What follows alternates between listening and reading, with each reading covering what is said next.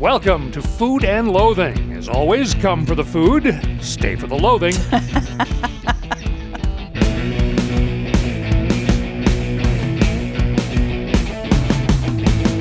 Al Mancini's on the East Coast for family time, so it's me, Rich Johnson, and veteran Vegas food blogger, sometimes writer, judge, and enthusiast Samantha Gemini Stevens holding down the fort because apparently someone filled the fort with helium and it's in danger of floating away, so we have to hold it down. Uh, what's up?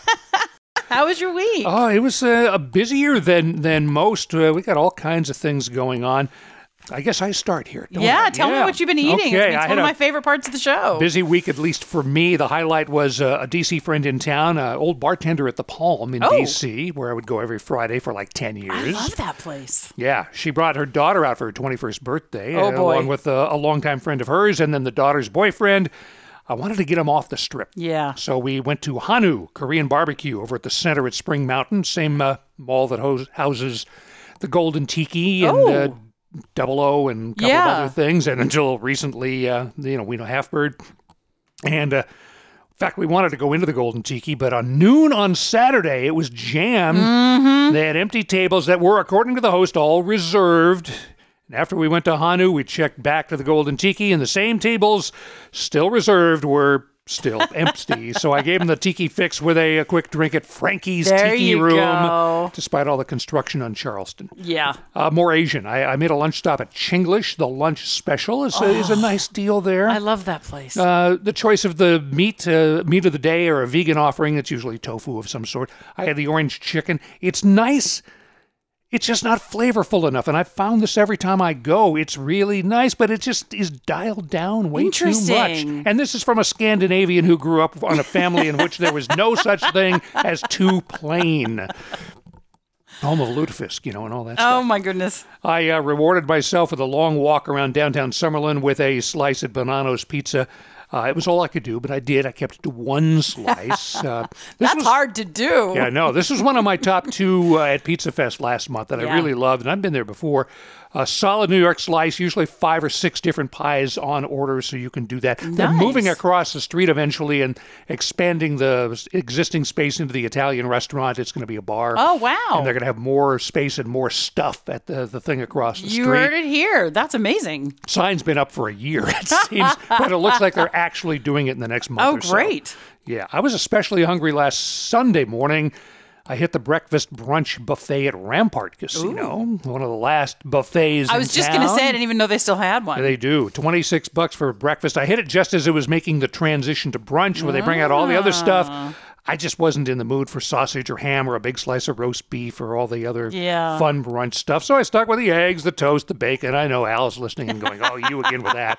I chased it. Especially for twenty six bucks at a buffet. Yeah, no, I had more, and I had a, a couple of other things. I had some pastries. I chased it with the bagel and lox, cream cheese, and Nice, all that. okay. No, it's not bacchanal, but the Rampart Buffet is a solid value. I have to say. All right. I did that because the other place, the uh, uh, Earl Grey, their coffee shop, was had a line Oh my goodness. at 8 a.m. on Oh, wow. Sunday. Yeah, so I was hungry. and I didn't want to go to Dupars because I knew there'd be a line there too. yeah. Yeah, there Suncoast. always is. I hit Durango for the second time, this time for lunch. Uh, very busy for noon on a Thursday, and I was the first in line at Yu-Or-Mi Sushi when it opened at 11. Got a combo for 25 bucks. It was five pieces of nigiri and a six piece California roll. All were excellent. The nigiri is slightly smaller. I would say Hmm. like three quarters, two thirds of what you usually see Okay. in, in, in a place, which means you eat it with, with one bite, which means I could use my chopsticks, which is fine because Yeah. usually I just, you know, I'm told by Japanese folks that sushi is finger food. Yep. So I used the chopsticks. And so I'm not sure how I feel about getting less, but more convenient. The fish was excellent, well cut, good stuff all around. As uh, th- this morning, as we record, I visited a great little breakfast and sandwich place near my home that I have ignored for the uh, four years we've been up in this neighborhood. It's called Nanny's. I've never heard of this. It's run by a Belgian woman. It's in the same, you know, it's like halfway between Aromi around the corner Yep. and Natalia's Secret Kitchen. Okay. It's uh, near a pizza place and a computer place and a wax your brows place and all that. there's one Belgian woman. She serves sandwiches and a limited breakfast menu that's there's the French breakfast, you know, croissant and coffee and jam, uh, or three iterations of a ham and cheese omelet. Uh, I had the omelet inside a big croissant, excellent coffee, nicely satisfied. Extra bonus, she plays. Uh, a Belgian uh, music station. It's all French, Yeah. Belgian, and you can hear the uh, you know the announcements and the commercials in between. Oh, I you know, love got that. the internet going there. so big week for me. Oh, food-wise. yeah. How about you? Oh man, we I mean we went around a lot and you know perhaps we're making up for missed Vegas eats during all this traveling that we've Yeah. been doing. Um and I mean, you know, obviously, you know, don't get me wrong, I eat very well on the road as well, but I desperately miss the Vegas food scene when I'm away. And I just feel like I haven't been I've been going to like the same places on repeat versus going out yeah, and really yeah. kind of exploring my life. my town and I love this town. So I I've got a, so much that I'm going to be kind of like saving it over the next couple of weeks. Um but uh, there are a few things I do have to mention because they it was one was a big redemption and one is just one that I hadn't visited and sat down and had a full meal in a long time. So the redemption story for me this week is a chain that I enjoyed in other cities but did not like it when it arrived in Vegas. And you mentioned it last week, Snooze AM. Yeah. And I briefly said, "Oh yeah, I went over there." Um, I've now gone twice in two weeks and really enjoyed it. The first time I had the crab and asparagus omelet, they use Havarti, so it's got a nice tang. Yeah. Really like a lot of crab, nice, creamy, fluffy eggs.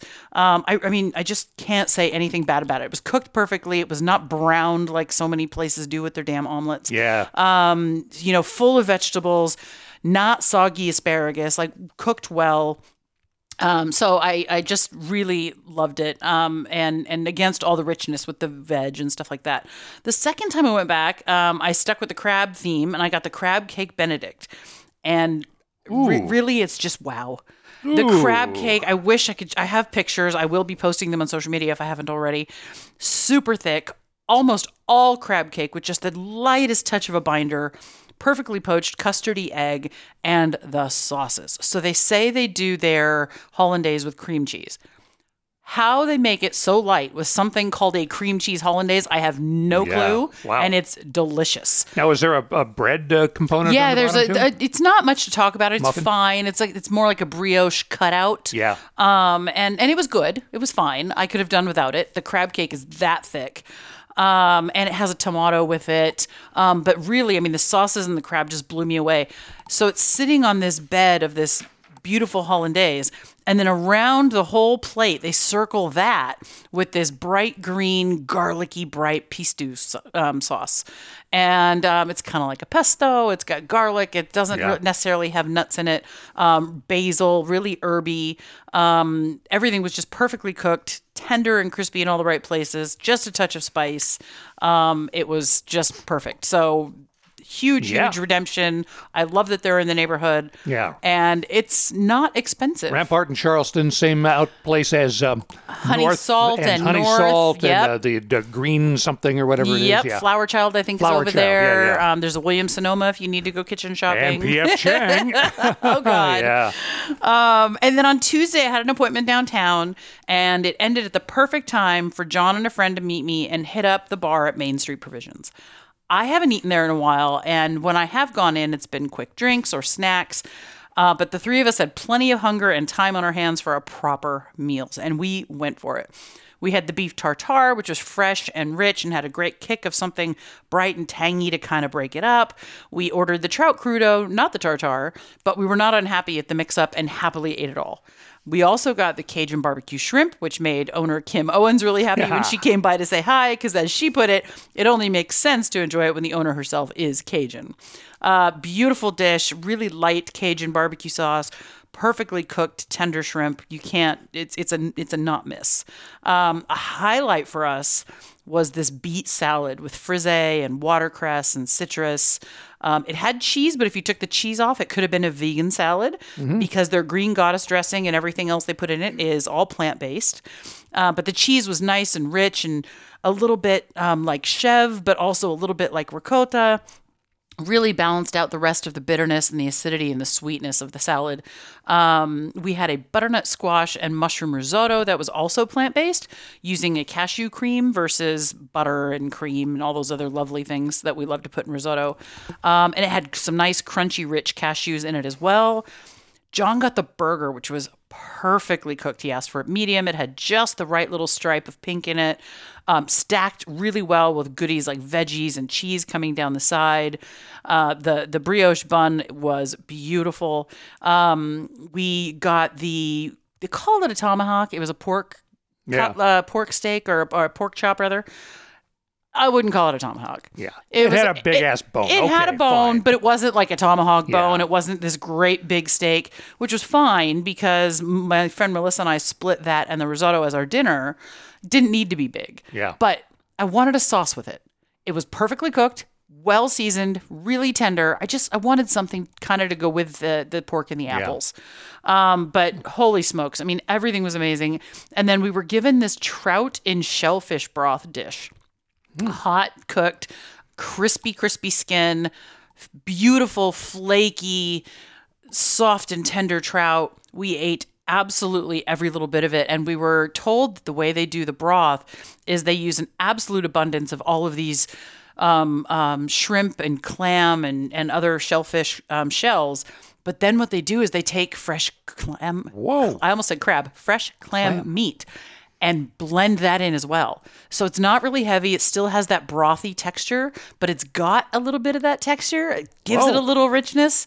You sop up everything with bread if there's if there's anything left over. Now the clams put in as they're doing the broth, or they put in later. Both. Oh, Yeah. So you get some fresh meat in after everything's been boiled down. And oh Yeah. oh my God, it was one of the richest, beautifully flavored things I've eaten in a really Wowzers. long time. Yeah. We just ate every. Every little bit. So definitely get your happy ass down to Main Street Provisions. Of course, that is on Main Street.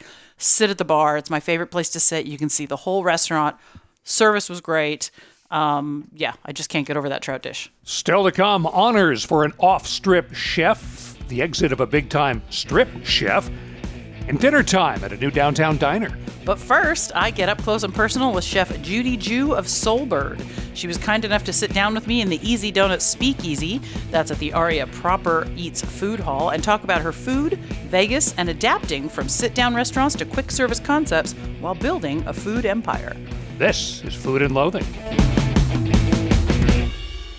Mom deserves the best, and there's no better place to shop for Mother's Day than Whole Foods Market. They're your destination for unbeatable savings, from premium gifts to show-stopping flowers and irresistible desserts. Start by saving 33% with Prime on all body care and candles. Then get a 15-stem bunch of tulips for just $9.99 each with Prime. Round out Mom's menu with festive rosé, irresistible berry chantilly cake, and more special treats. Come celebrate Mother's Day at Whole Foods Market. Another day is here, and you're ready for it. What to wear? Check. Breakfast, lunch, and dinner? Check. Planning for what's next and how to save for it? That's where Bank of America can help. For your financial to-dos, Bank of America has experts ready to help get you closer to your goals. Get started at one of our local financial centers or 24-7 in our mobile banking app. Find a location near you at bankofamerica.com slash talk to us. What would you like the power to do? Mobile banking requires downloading the app and is only available for select devices. Message and data rates may apply. Bank of America and a member FDIC. Here you are in Vegas, you're hungry, and the choices are endless. But do you really want to trust the crowd? You can trust Neon Feast. Restaurant recommendations from real food pros sharing where they send friends and family. All that knowledge is just a download away on the Neon Feast app. Want the strip, off strip, downtown, great views, great value? Find smart, informed restaurant recommendations on the Neon Feast app and neonfeast.com. You want more Al Mancini? You can hear me all week long on all of the Highway Drive and Vegas Vibe radio stations, delivering the Neon Feast foodie updates. Also, keep your eyes open for my appearances on Wake Up with the CW and my videos on the At Vegas social media channels. And you can find some of my writings at visitlasvegas.com. She's an accomplished chef, author, television host, and more. An Iron Chef in the UK, the second female Iron Chef globally, a restaurateur, a kitchen designer, a personality. Some overlap, and yet it's still not enough to describe her career. I can only feel truly lucky to be sitting with the one and only Chef Judy Joo. Chef Judy, thank you so much for taking the time today. As she's cutting a fried chicken sandwich. That looks amazing. So tell me, tell me a little bit about the sandwich before we get into questions. Okay, so Korean fried chicken is a very special thing. Um, I don't know if you know the history of it, but it's actually not that Korean. It came to America. I mean, it came to Korea through um, the American GIs. So it is soul food, actually, S O U L. And, you know, because Korea is a war torn country, there's a lot of food that came about from war and, and the time of, of Korea's war. This is why spam is so popular in Korea, too. And things like K- Korean corn dogs. A lot of these southern specialties made it across through the GIs, through the GI culture. And then the Koreans loved them. Um, it, it's stuck with a vengeance, and then it evolved and it became uniquely Korean, and now has boomeranged, boomeranged back around the world as a uniquely Korean product, which I think is just so cool. You know, as like food just constantly evolves, it's so dynamic, but the roots are there, and so. Um, you know, Southern fried chicken is is its own thing. Korean fried chicken is its own thing, and I'll tell you the differences. So Southern fried chicken is usually made with like a dry batter, right, with lots of seasonings. If You can think of Kentucky fried chicken, the other KFC, the other KFC, right? And um, so Korean fried chicken is a double frying technique. So we fry it first, and then there's a second fry. The second fry is at a higher temperature, crisps it up. That's where you get this kind of nice crispy shell. Please have a bite if you want to. Okay. Absolutely. I'm looking at the layers on here Yeah. and just looking at how, oh my God. yeah, the nooks and crannies and stuff. It's also like been nicknamed like eggshell chicken or stained glass chicken because you're looking for that hard, crispy crunch. Okay. Right? Crack, crack, crack. And um, it's also because we use a wet batter. So the original Korean fried chicken is always a wet batter. People are, are doing, using dry batters now. You can hear the crunch. you can hear the crunch, right? And um, this this wet batter is kind of comes from like the tempura, like a um, kind of nod to it, but also be, then you get it extra thin and crispy like that. You know, you can hear all the crunching. There you go. all the Sound crunching- effects today. Sound Love it. effects, right? Um, and then the other thing that makes it uniquely Korean are these umami filled sauces. So Korea has a deep tradition of fermentation, and gochujang, which is the fermented Korean chili paste, and then doenjang, which is, which is the fermented soybean paste, as well as soy sauce, right? All fermented ingredients. And so all of that, um, you get a really nice umami. You get this kind of deep, complex flavors, and of course kimchi, right? yeah. It's another one of these f- fermented products. And so um, the sauces are full of umami. They're sticky, they're sweet, they're salty, they're garlicky, full of ginger, all the things that just kind of make it delicious. Um, And you can taste all the different flavors in there. It's, Yeah. It doesn't just become this muddied saying, I think one of the things I really like about what I've been eating today and tasting so far today is that you can pull out those those flavors, the Yeah. and the garlic and and you know It's- these different spices. It's got length and complexity. Um, I like to say that it just kind of keeps giving, giving. And if it is spicy, it's spicy, but it has flavor. Yeah. There's like serious flavor behind it. very much so, very much so. Thank you so much for sharing this. This Thank is you. amazing. Do you like your tea? I thought that tea was so good. We were drinking yuzu tea, Yes. also Korean yuzu, yuzu tea. It's also known as yuja. It's a Korean word for yuzu, which is a citron fruit, which I often describe as if a bergamot lemon and a Absolutely. and a uh, mandarin orange made love and they had a baby. That's what um, the citron fruit. Yes, would- and I like that be. Mm-hmm. there's chunks in there, so you can taste it, you can chew it. Yeah, the bitterness of the orange of, of the yuzu peel. I love that. I actually would eat it with a spoon. I, I, I'm a big like marmalade fan. Like I love bitter things and stuff. So like I love the rind. Absolutely. Yeah. Absolutely. Yeah, So tell me a little bit about why. I mean, we talked about where it came from. Mm-hmm. Why did you choose this as your concept? Because you have Yeah. Mm-hmm. three now, 4 mm-hmm. one in an arena in New York. Yep, the home of the um, Brooklyn Nets. And then this is the only public yes, Seoul Bird outside of London here Absolutely. at the Aria Proper Eats Food Hall in Las Vegas. yes, it is. What made you choose these sort of fast casual, mm-hmm. Super flavorful? I mean, crispy, juicy. Yeah, you know, because um, I used to have like quote unquote real, real, real restaurants. I had this brand called Jinjuu before, and our Korean fried chicken had this cult status following.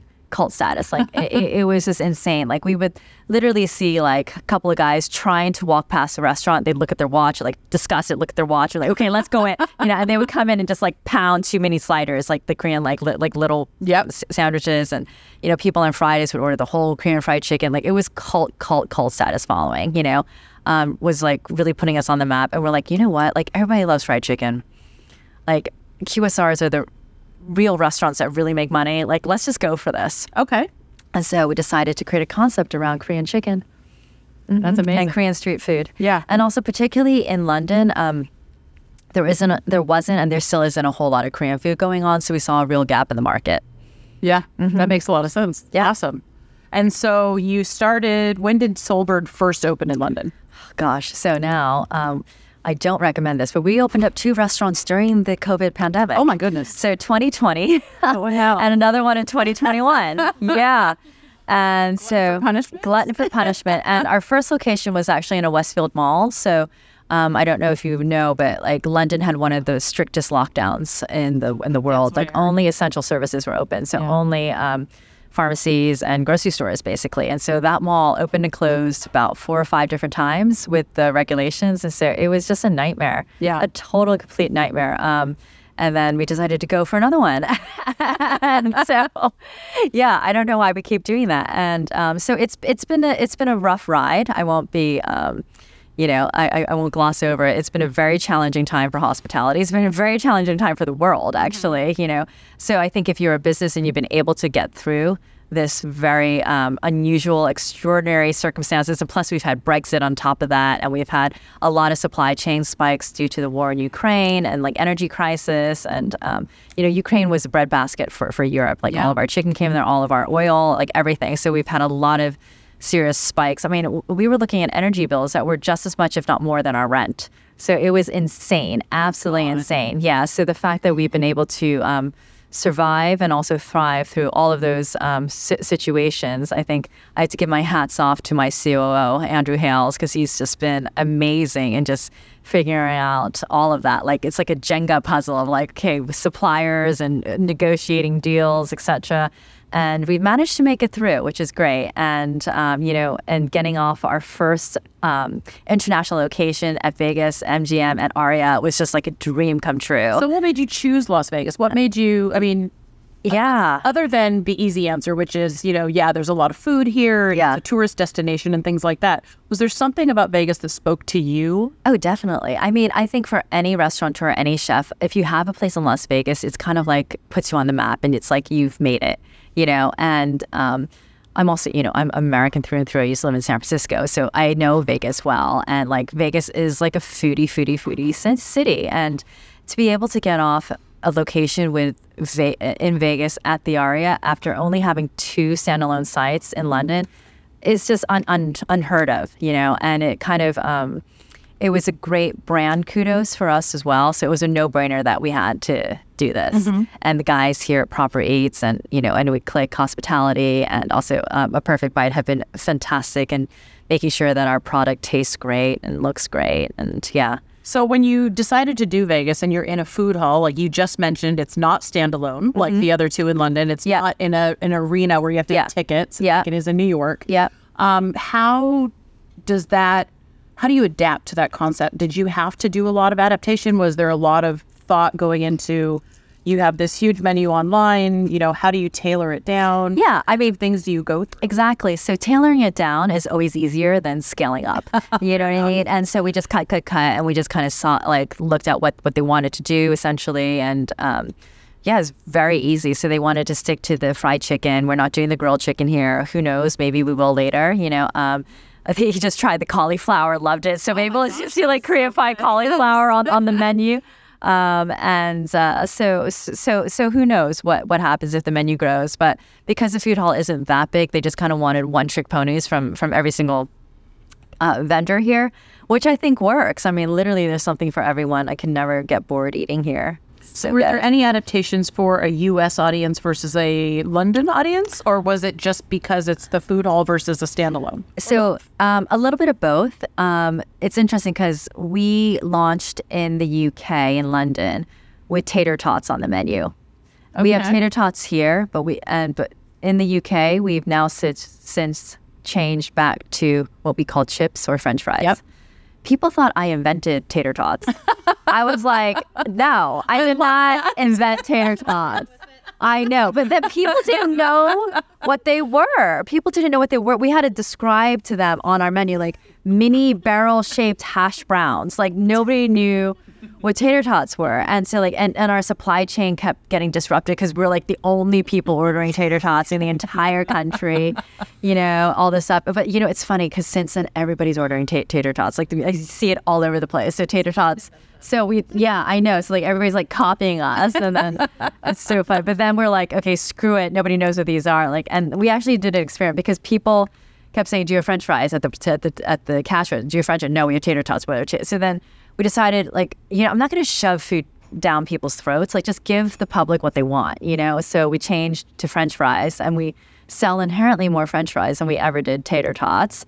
But because we're here in the Proper Eats Food Hall, people know what tater tots are in America. It's a like- very American. It's a very American thing. So I was like, let's do the tater tots here. or ride a frozen bag. Exactly. up. I Like I remember that. those. I want. I used. I'm still addicted to tater tots. Like I can't like walk past the fryer without grabbing one or something. You know, they're so good, and uh, and particularly with chicken and all the different sauces. It's like I love that. So that that was a little bit lost in translation, but um, But here it works well. here it works well. Exactly. exactly. Um, but yeah. So that's How do you feel about the vibe of sort of the food hall in general? Because they are popping up everywhere. They're not necessarily new, but they are growing exponentially. definitely. So, what is your thought on the food hall concept? Good, I bad, love, ugly? yeah, I love the food hall concept because I like to eat a little bit of everything, Mm. different things, and it's a great way to go out with a group where everybody can get their own thing. Someone after my own heart. yes. Exactly. You know what I mean? And if I want a bite of pizza and then I want a bite of sushi right after and then I want some hamburger or,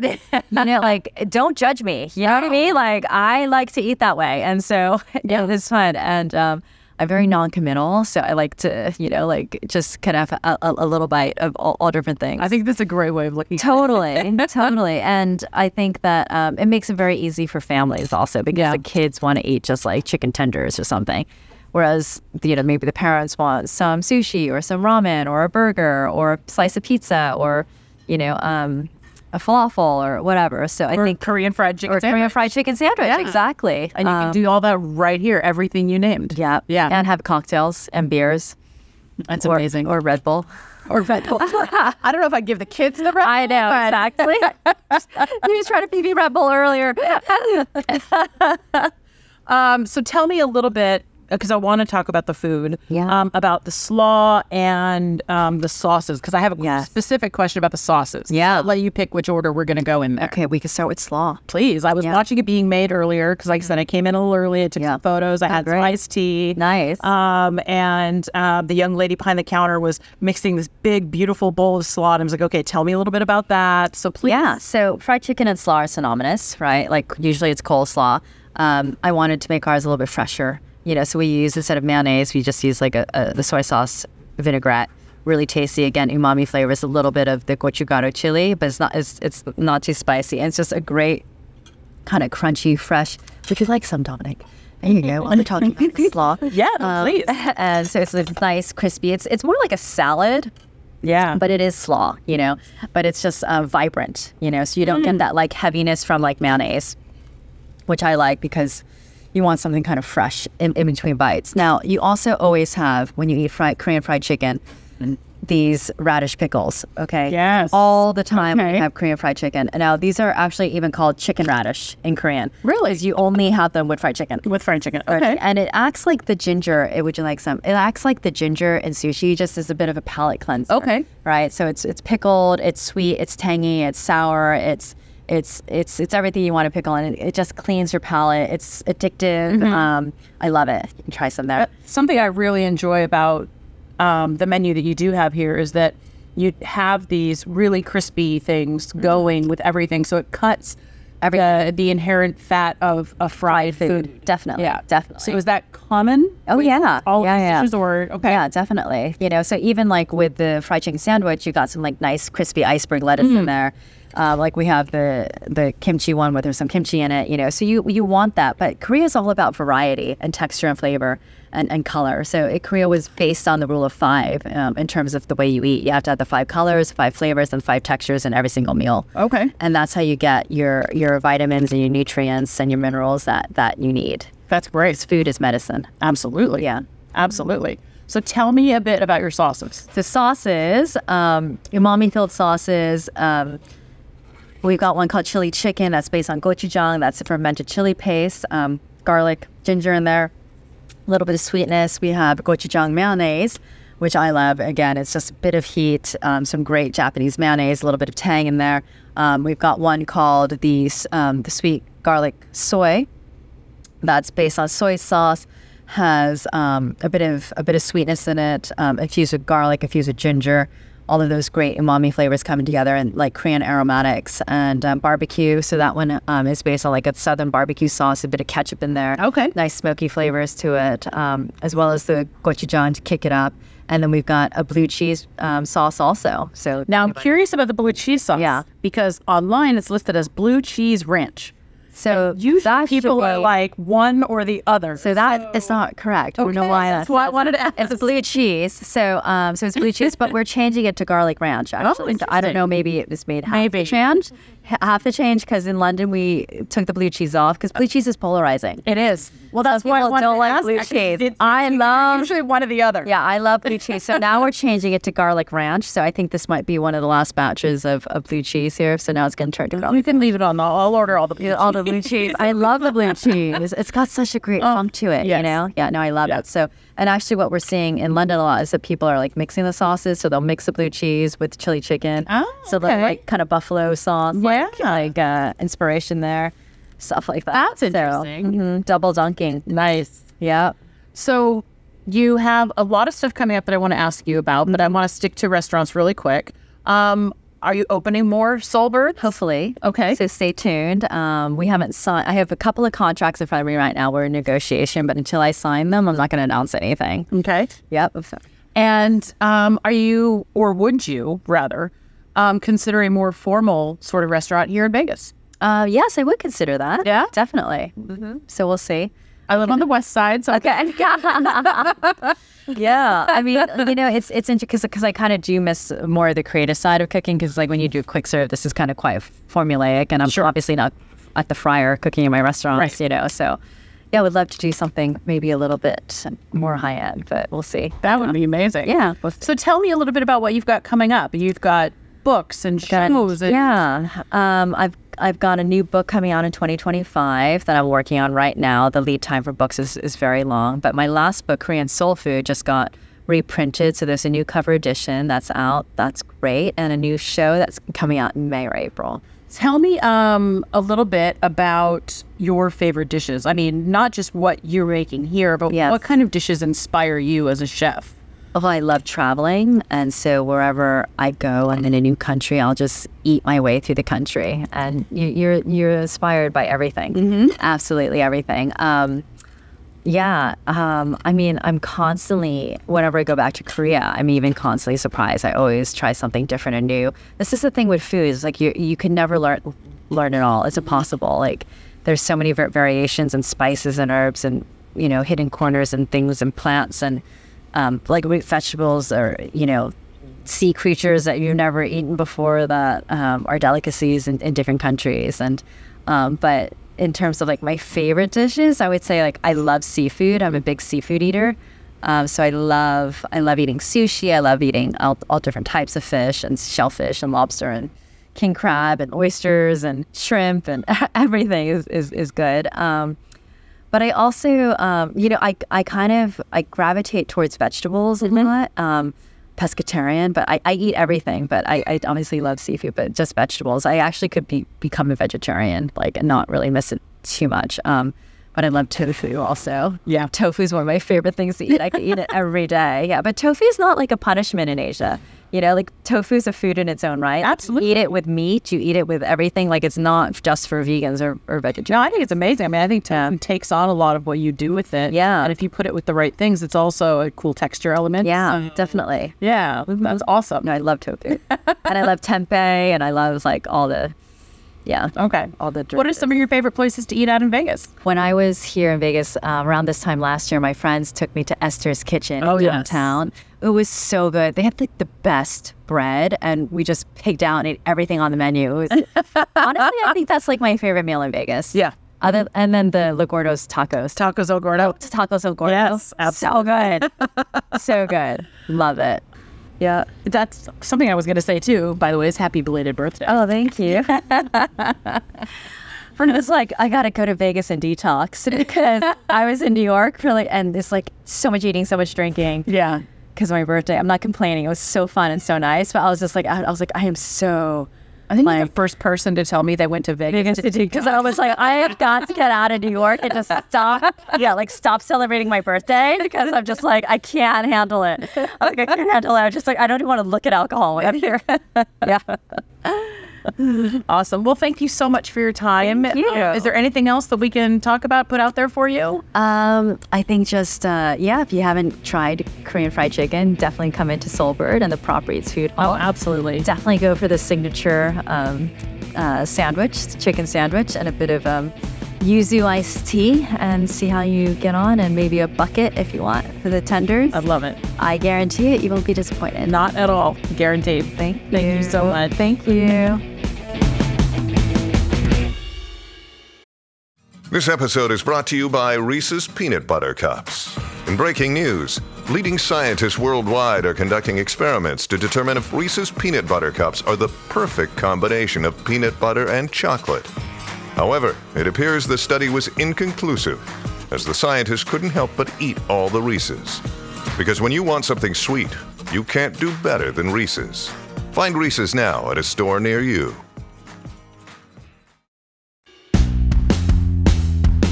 We are all over social media. Just search for Food and Loathing or reach Al directly. Info at foodandloathing.vegas.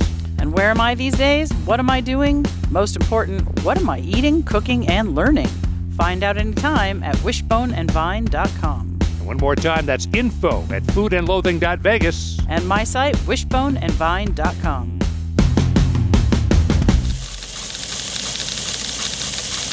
Time for the news, and it is the season for holiday parties and open houses. If you want to serve something really special, you should find yourself a specialty store. And the best in the valley is a Cured and Whey. Al asked owner Michael Stam some tips about how to wow your guests. Right now, we have pretty much uh, everything that we offer to hotels and restaurants. But I mean, right now, fresh chanterelles, black trumpets are available. Uh, we're putting them out. We just got actually one of the last shipments in from the Pacific Northwest before they started flooding. So we're looking for a new location. But then, of course, we have foie gras mousse. We have uh, duck terrines. We have all the different charcuterie. I mean, I got 11 prosciuttos, three serranos, two ibericos. I mean, if you can't find it, I work with uh, incredible charcuterie makers uh, from smoking goose to angel salumi. And then, of course, all the imported ones, Devodier, uh, 30 months aged prosciutto, 18 months aged prosciutto.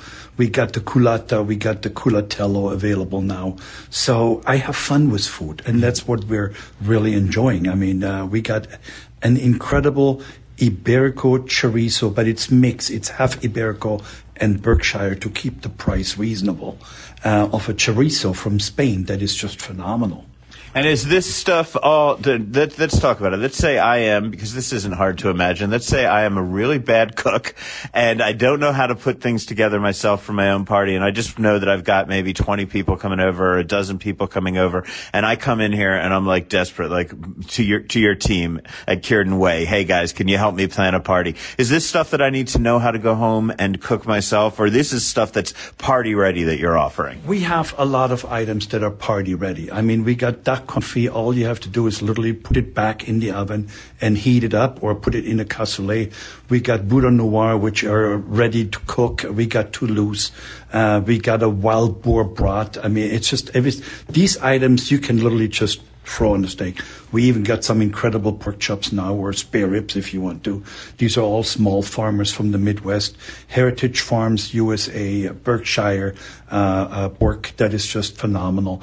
Uh, but then, of course, when you have friends over, cheese and charcuterie boards is always a big hit. And I mean, all the girls over there will help you, guide you right through it. If you want to create it yourself, we got everything from 350, 370 cheeses all the charcuterie that you want and we can slice it for you. And then you can take it home and prepare it yourself, put it on a platter, or we can do that for you over here. You uh, know, so that's no problem. What about people who want to play around, maybe get some ingredients they've never tried before? Maybe want to try caviar for the first time. Maybe you want to try some form of foie gras for the first time, although they don't really know what it is. You know, like those kind of people. What would you recommend to them? Well, on that, I would go with the pre-made foie gras mousse, or if you want to sear it, we can we can actually walk you right through on how to prepare foie gras. It comes already pre-sliced, frozen in two ounce and three ounce slices. Uh, the foie gras mousse, you literally just open a package and put it on. We have uh, the Hudson Valley one, the torchon. You just open it, slice it, and put it on a on a crostini. Uh, that's no problem. That's easy to do. Uh, the terrines are phenomenal. They're ready. They're li- literally ready to serve. Uh, we got the Canadian one from Rougié, or we got the one from Hudson Valley.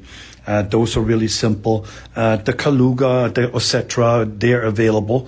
Uh, you can get the blinis, the typical Russian style blinis. They're fresh made and then frozen, and you pick them up, you just slack them and put the caviar right on it. A little bit of creme fraiche, that's always available, and you can pretty much get all these ingredients right here. Sparrow and Wolf's executive chef Alex Packy is the winner of the 2023 Rising Star Chef awarded by the Nevada Restaurant Association. On its website, the restaurant said that Packy's dual nominations, Rising Star of the Year and Chef of the Year, are testament to his exceptional skills and dedication to the culinary arts.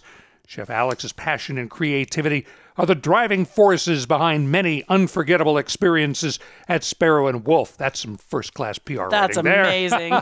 Congratulations, Chef Alex. It is being said that Chef Min Kim is out at Mizumi at the Wynn. The resort says Kim resigned in September to pursue new opportunities, but he left while his restaurant was undergoing a gut reno to his exact specs. The internet's full of ideas. Uh, we're not going to share them here unless we can confirm them. And as for dining at Mizumi, one source said, uh, maybe wait for the new chef. Winnie and Ethel's has introduced a new dinner menu, including diner favorites. Oh, yeah, Salisbury steak, meatloaf, a breaded pork chop, and chicken cordon bleu. I don't know if I've had cordon bleu in a diner that often, but I think I might have to try that. yeah. Winnie and Ethel's downtown diner at Charleston and Maryland Parkway is open Wednesday through Saturday, 8 a.m. to 10 p.m., Sunday and Monday, 8 to 2 p.m., closed on Tuesday. And you know I'm all about the tin fish, but there's another new fish treatment worth trying, and that is dry aged fish. One chef who's making it happen is David Middleton at Lakeside at the Wynn Las Vegas. Al's first question to David Should we think about dry aged fish the same way we think of dry aged beef? Definitely not.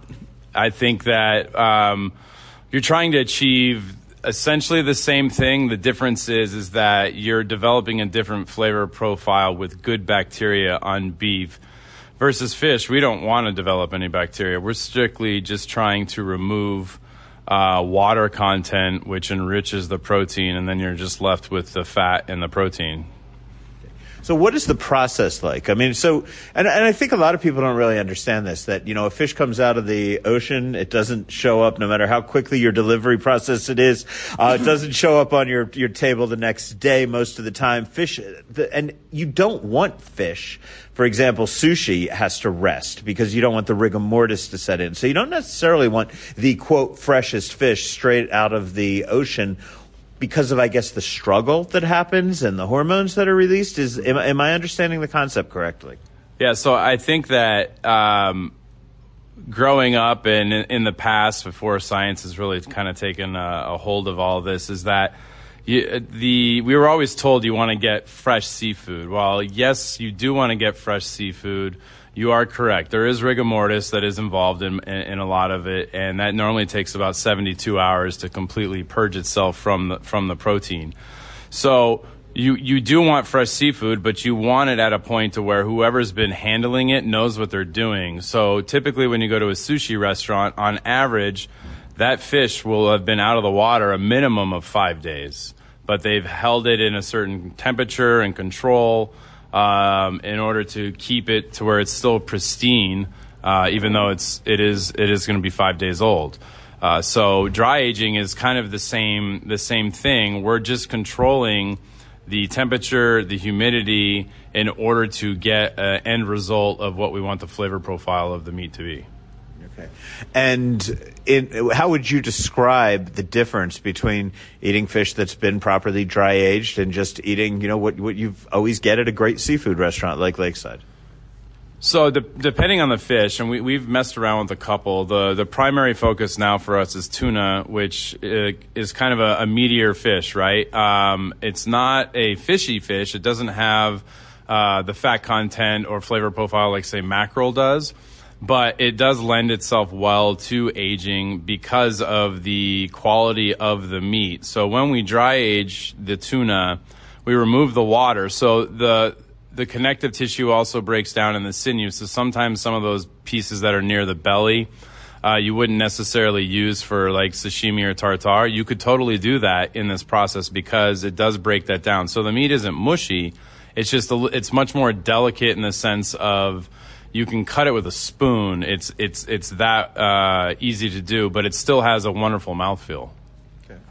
And which products are you offering here at Lakeside?